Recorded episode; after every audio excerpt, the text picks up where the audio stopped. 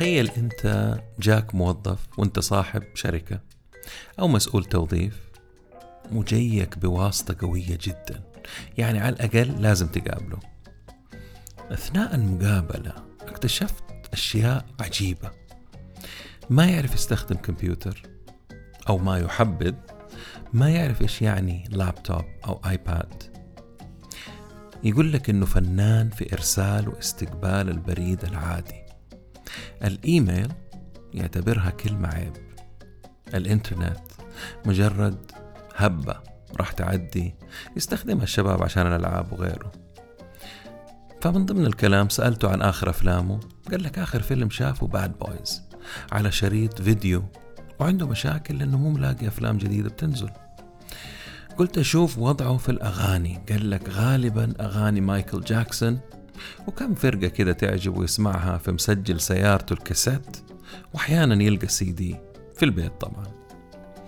طلبت حسابه على الساحات الاجتماعية ضحك واستغرب من سؤالك وقال له قال لك يعني أحيانا يتردد على كم مقهى في ال weekend.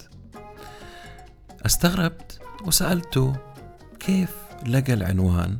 قال عادي عندي خرائط وأدل الطريق. لما سألته كيف يطور نفسه ومعلوماته قال لك عنده مكتبة ويزور المكتبات القليلة الموجودة. لما جاء وقت الكلام في الراتب هو سأل إذا كان راح يستلم كاش أو تحويل ويروح يصرفه بشيك من البنك. تتخلص منه بس بأدب. آه وتشتكي الشخص اللي أرسله لك. حبيت تكون دبلوماسي أقصد. ومحترم معاه. قلت له كيف ممكن نتواصل معاك؟ يعني أعطينا رقمك أو جوالك. لو وافقنا عليك وفي عرض. راح أعطاك رقم تليفون أرضي. وقال لك غالبا يكون موجود من بعد العصر. أو تقدر تترك رسالة صوتية على جهاز التسجيل.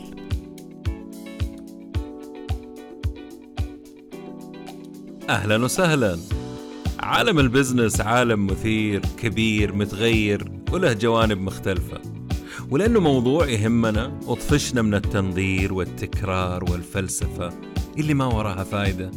صرت أدور الدروس والمفاهيم والطرق الجديدة والعبر من القديمة وتأثيرها على حياتنا اليوم وبكرة. أتناول أي شيء له صلة بعالم الأعمال من قريب أو بعيد. مقابلاتي مع المفيدين بس. بودكاست عالمي متجدد بنكهة محلية وأهم شيء أهم شيء عملي وعربي. يا هلا وسهلا بالجميع في بودكاست نتكلم بزنس مع ممدوح الردادي.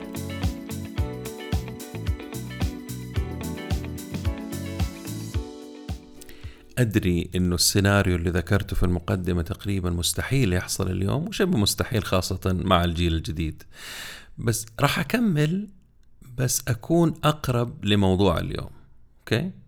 تخيل عندك موظف فنان ومبدع في المبيعات والتسويق فاهم وقادر.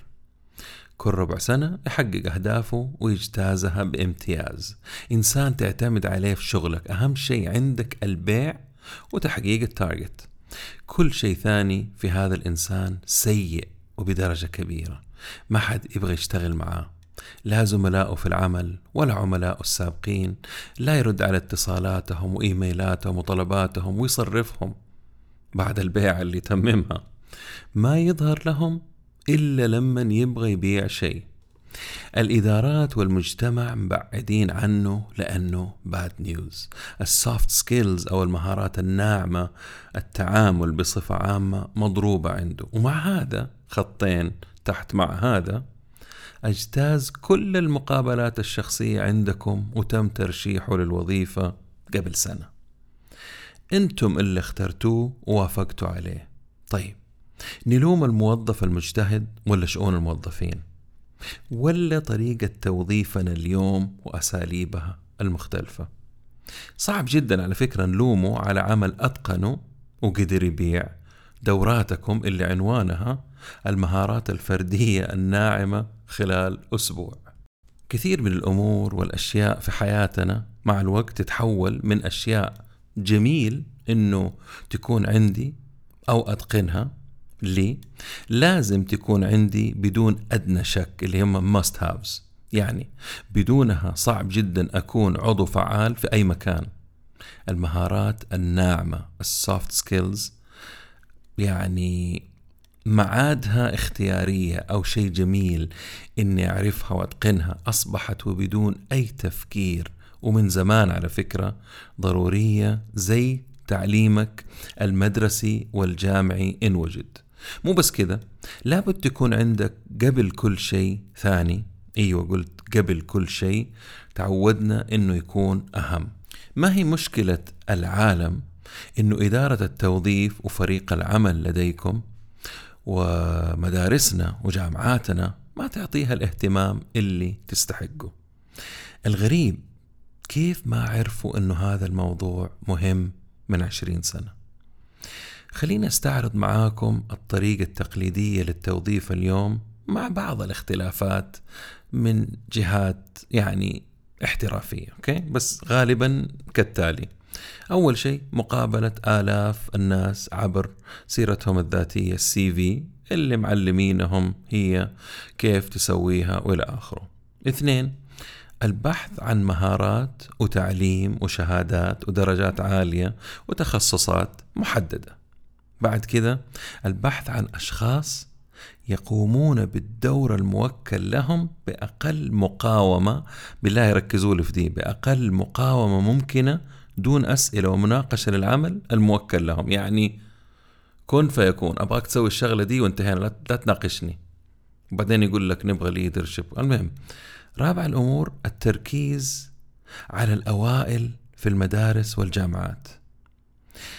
يدوروا عن أجهزة روبوت مبرمجة على شكل إنسان. يعني يبغوا روبوت بس في نفس الوقت إنسان. أسئلتهم للناس اللي متقدمين على فكرة سخيفة مكررة محفوظة منقولة كأنه بغبغان جالس يقولها. أسئلتهم استفزازية قليلة أدب أحيانا استعراضية للشخص اللي بيقدم المقابلة لمعرفة إذا كان المتقدمة أو المتقدم راح يستحمل بين قوسين ضغط العمل. بدل ما يركزوا على إمكانياتهم في القيام بالعمل والتفكير والتطوير للشغل اللي عندهم هذه الاهتمامات حقتهم. طبعا الكل سمع على فكرة ما في أحد في العالم ما سمع عن المهارات الناعمة ويعرفها اللي هي ال soft skills آه بما فيهم اللي بيعملوا المقابلة. وحضروا دورات ودرسوها ويمارسوا بعضها وكلها أحيانا في العمل حقهم. الغريب ما استوعبوا إنه العالم تغير عبر المية سنة الماضية. أنا بتكلم على مية سنة خمسين سنة أربعين سنة ثلاثين سنة. العالم تغير كل عشر سنوات والآن بيتغير كل خمس سنوات. وما عدنا نحتاج روبوتات إنسانية تعمل لنا الأعمال حقتنا. نحتاج لبشر. عندهم عقول أذكياء منفردين بتفكيرهم محللين يعني حلالين. ولاد سوق ويعني مدقدقين فهلوين هذا اللي أقصده يعني. بحاول أجيبه بكل اللغات. ما ينتظر إشارة عشان يحل مشكلة قدامه وينهي موضوعها. عكس الروبوت. الإنسان اللي هو الروبوت الإنسان اللي هو مبرمج اللي ما يشتغل بدون توجيه مستمر.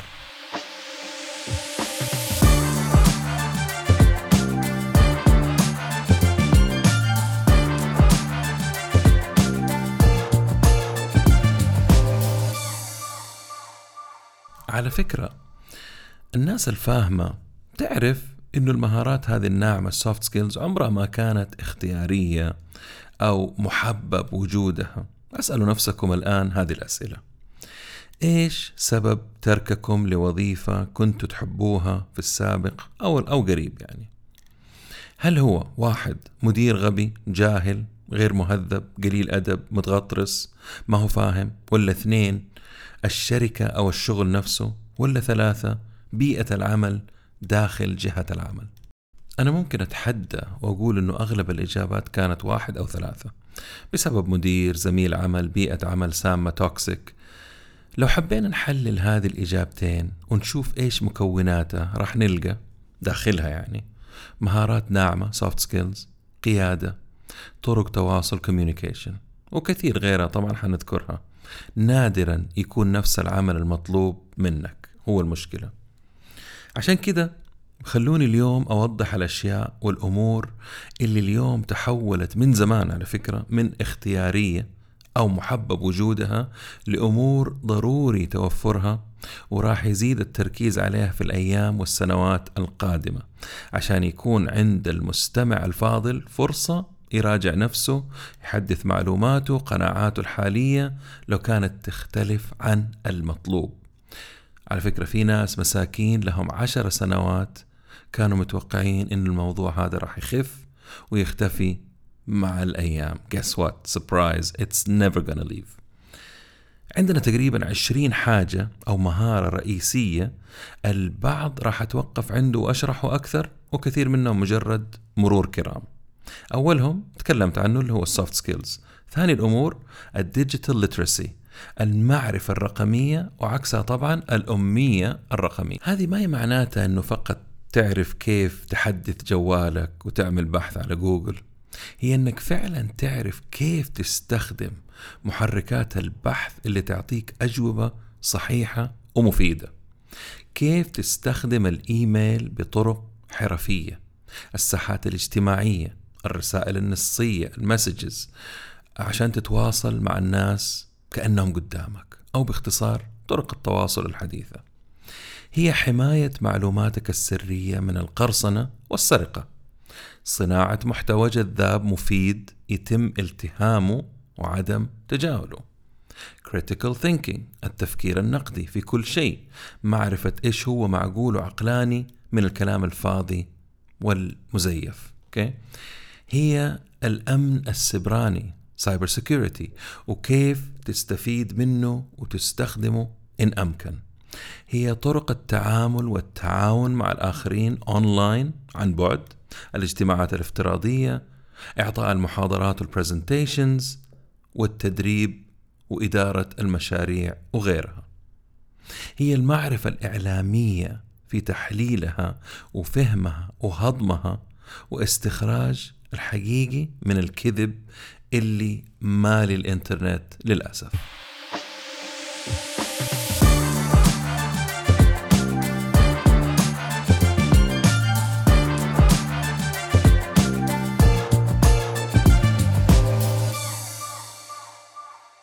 المعرفة المالية ال financial literacy ما هي حاجة اختيارية برضو لابد من معرفتها عشان تتخذ قراراتك الصائبة وتكون مدروسة مبنية على علم بيانات وأرقام تفيد حياتك وأسرتك زي إيش؟ زي الميزانيات الخاصة التوفير ووسائله المختلفة الضرائب ليش وكيف وبرضه في نفس الوقت تحت هذا الشيء اللي هو وعي المستهلك consumer awareness وفهم الموضوع للمنتجات والخدمات المختلفة وليش هذا مثلا أرخص وهذا أغلى وهذا يفيدني وهذا ما يفيدني زي كذا. وهذا النوع يعطيك إجابات لسبب وجود مصادر دخل متنوعة آه غير راتبك طبعا وأهمية الموضوع وكيف تحصل عليها بأقل جهد. ثالث الأمور المهمة اللي ما عاد أصبحت optional هي صناعة المحتوى ال content creation ما هو اختياري لو أنت موظف تاجر أو حتى freelancer بالذات ال freelancer زي البودكاست هذا اللي تسمعه مثلا. هذا يعتبر محتوى. أتعب عليه أتأكد من معلوماته وفائدته وجودته تم تحسينه باستمرار لأسباب كثيرة. حتى لو كنت تشتغل في جهة تقدم خدمات اجتماعية لازم تقول للعالم لازم تشرح لهم توضح لهم تطربهم بعملك خبرتك هوايتك أو هواياتك نظرتك في الأمور رأيك تحليلك وغيره ليش؟ لو كنت لسه بتسألني ليش هل لاحظت كمية زخم المعلومات وكيف طفحت في كل مكان واتجاه؟ عمرك عملت بحث عن خدمة أو منتج تحتاجه أو دكتور كويس. عمرك قريت مراجعة أو تقييم لخدمات ومنتجات؟ عشان تقرر طبعا. أبغاكم تفكروا بصناعة المحتوى زي كروت ال business card حقت زمان اللي بدأت تنقرض خلاص. الإعلانات اللي في المجلات والصحف والتلفزيون والطرق والراديو. اليوم صناعة المحتوى قد تعني نجاحك أو تفويت فرصة أنت أحق بها. ولا سمح الله فشل لمشروع.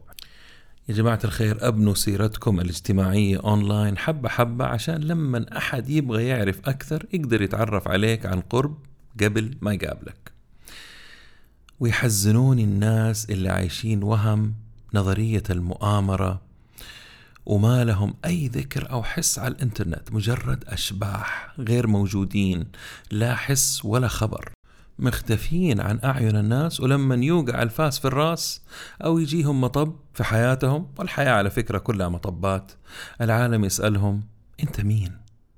الشيء اللي بعد كده هو ال branding وال personal branding وسبق تكلمت فيه كثير وما راح أطول فيه لكن راح أضيف نقطة مهمة للغير مهتم في الموضوع عندك إنه أنت تهتم بسمعتك وبراندك وتوضح لنا نقاط قوتك وانجازاتك وخبرتك وكيف ممكن تفيدنا ولا تبغانا إحنا نرسم صورة عنك على كيفنا.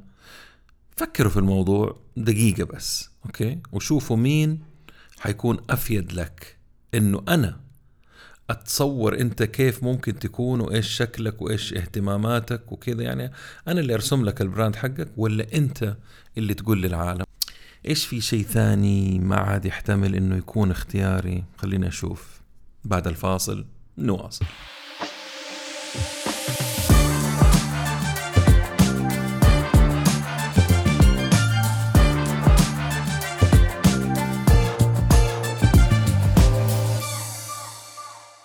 طرق اتخاذ القرارات التمعن التحليل التقييم كلها مهمة لأي إنسان اليوم وبكرة. الفرد اليوم محاصر بل غرقان في بحر المعلومات من كل اتجاه والجزر قليلة جدا أو اليابسة اللي نراجع معلوماتنا فيها. عشان كده اللي ذكرتها مهمة في عملية اتخاذ القرارات آه اللي بين يدنا. يعني عندنا عدة قرارات نبغى نقرر ف نتساءل عن جودة ومصداقية المعلومات المصادر المقارنات الآراء اللي جالسة تؤثر على قرارنا لمصالحها الشخصية بالإنجليزي اسمها biases وتحيزهم أيضا لأغراضهم الشخصية. فإذا تحليل المعلومات مقالات تقارير بيانات إلى آخره نحتاج نعرف كيف نقيمها ونختبر صحتها جودتها ومين وراها وليش والأهداف وغيره. وهذا في الأخير راح يساعدنا شخصيا عشان يعني حتى على فكرة تحيزنا ورأينا الشخصي يمنعنا من الوصول للقرار الصائب. يعني نعرف إذا إحنا متحيزين للشيء ده لأسباب خاصة واحتمال هذا الشيء يكون قرار خاطئ لأننا متحيزين. فينبهنا لهذا الموضوع يساعدنا في تكسير وتفتيت المعلومات عشان نهضمها. ومن خلالها طبعا نعمل خطط عمل وحلول. خليني أعطيكم مثال بسيط للعملية. خلينا نفترض أنك بتخطط للقيام برحلة. راح تبحث عن العروض والأسعار والمزايا عشان تختار أفضل شيء يناسبك ويناسب ميزانيتك. السيارات الطيارات الفنادق البلدان كل شيء والأكل حتى الدراسة وظيفة استثمار زواج كل شيء راح يساعدك هذا الشيء فيه. حتى إذا كان هذا البودكاست يناسبك ولا لا؟ وحاجة ذكرتها في البداية برضو حرجع أذكرها مرة ثانية لأنكم حتسمعوها مرة كثير واحتمال تكون هبة صناع المحتوى في العالم العربي في الأيام القادمة اللي هو ال critical thinking التفكير النقدي. يساعدك لما يكون عندك عدة اختيارات ومعطيات ويخليك تشوف الموضوع من عدة جوانب ووجهات نظر. تقدر آه تنتقد بطريقة فعالة تقدر تتناقش بحرفية عالية في المساحات وغير المساحات وقدام الناس وتقارن بجودة رائعة ما هي مبنية على أهوائك فقط أوكي؟ وتقدر يعني تتخذ قرارات مبنية على علم وبيانات ويساعدك على التفكير بطريقة مختلفة عن القطيع والصندوق اللعين اللي الناس تبغاك تفكر داخله. أو خارجه طبعا. أنا هذه النقاط اللي ذكرتها حبيت أشرح فيها شوية لكن اللي جاي راح أسرع فيه يعني تقريبا 15 حاجة على السريع. Okay؟ تحليل البيانات. هذه الأشياء اللي المفروض ما تكون optional عندكم ما تكون اختيارية. ما هي حاجات يعني حلو إنه يكون عندي. لا لازم يكون عندك وعندك. تحليل البيانات فهم المجتمعات المختلفة والتعايش معاها. أمور المناخ والبيئة الصحة والعافية أو الوقاية الذكاء الاجتماعي طبعا طرق التواصل تعليم مستمر إدارة الوقت المرونة والتأقلم أو التكيف التعاون بجميع أشكاله تحليل المعلومات الابتكار ال creativity التعليم عن بعد وتعليم الآخرين والتدريب. الفلترة حقة المعلومات وطبعا ما راح أنسى الذكاء الاصطناعي ال AI ال artificial intelligence وأصدقائه المقربين. خلوا تحديثاتكم مستمرة بدون توقف. معلوماتكم فريش ولا تنسونا من التقييم لهذه الحلقة لأهمية الموضوع بالنسبة لي. شكرا لوقتكم والسلام عليكم ورحمة الله وبركاته.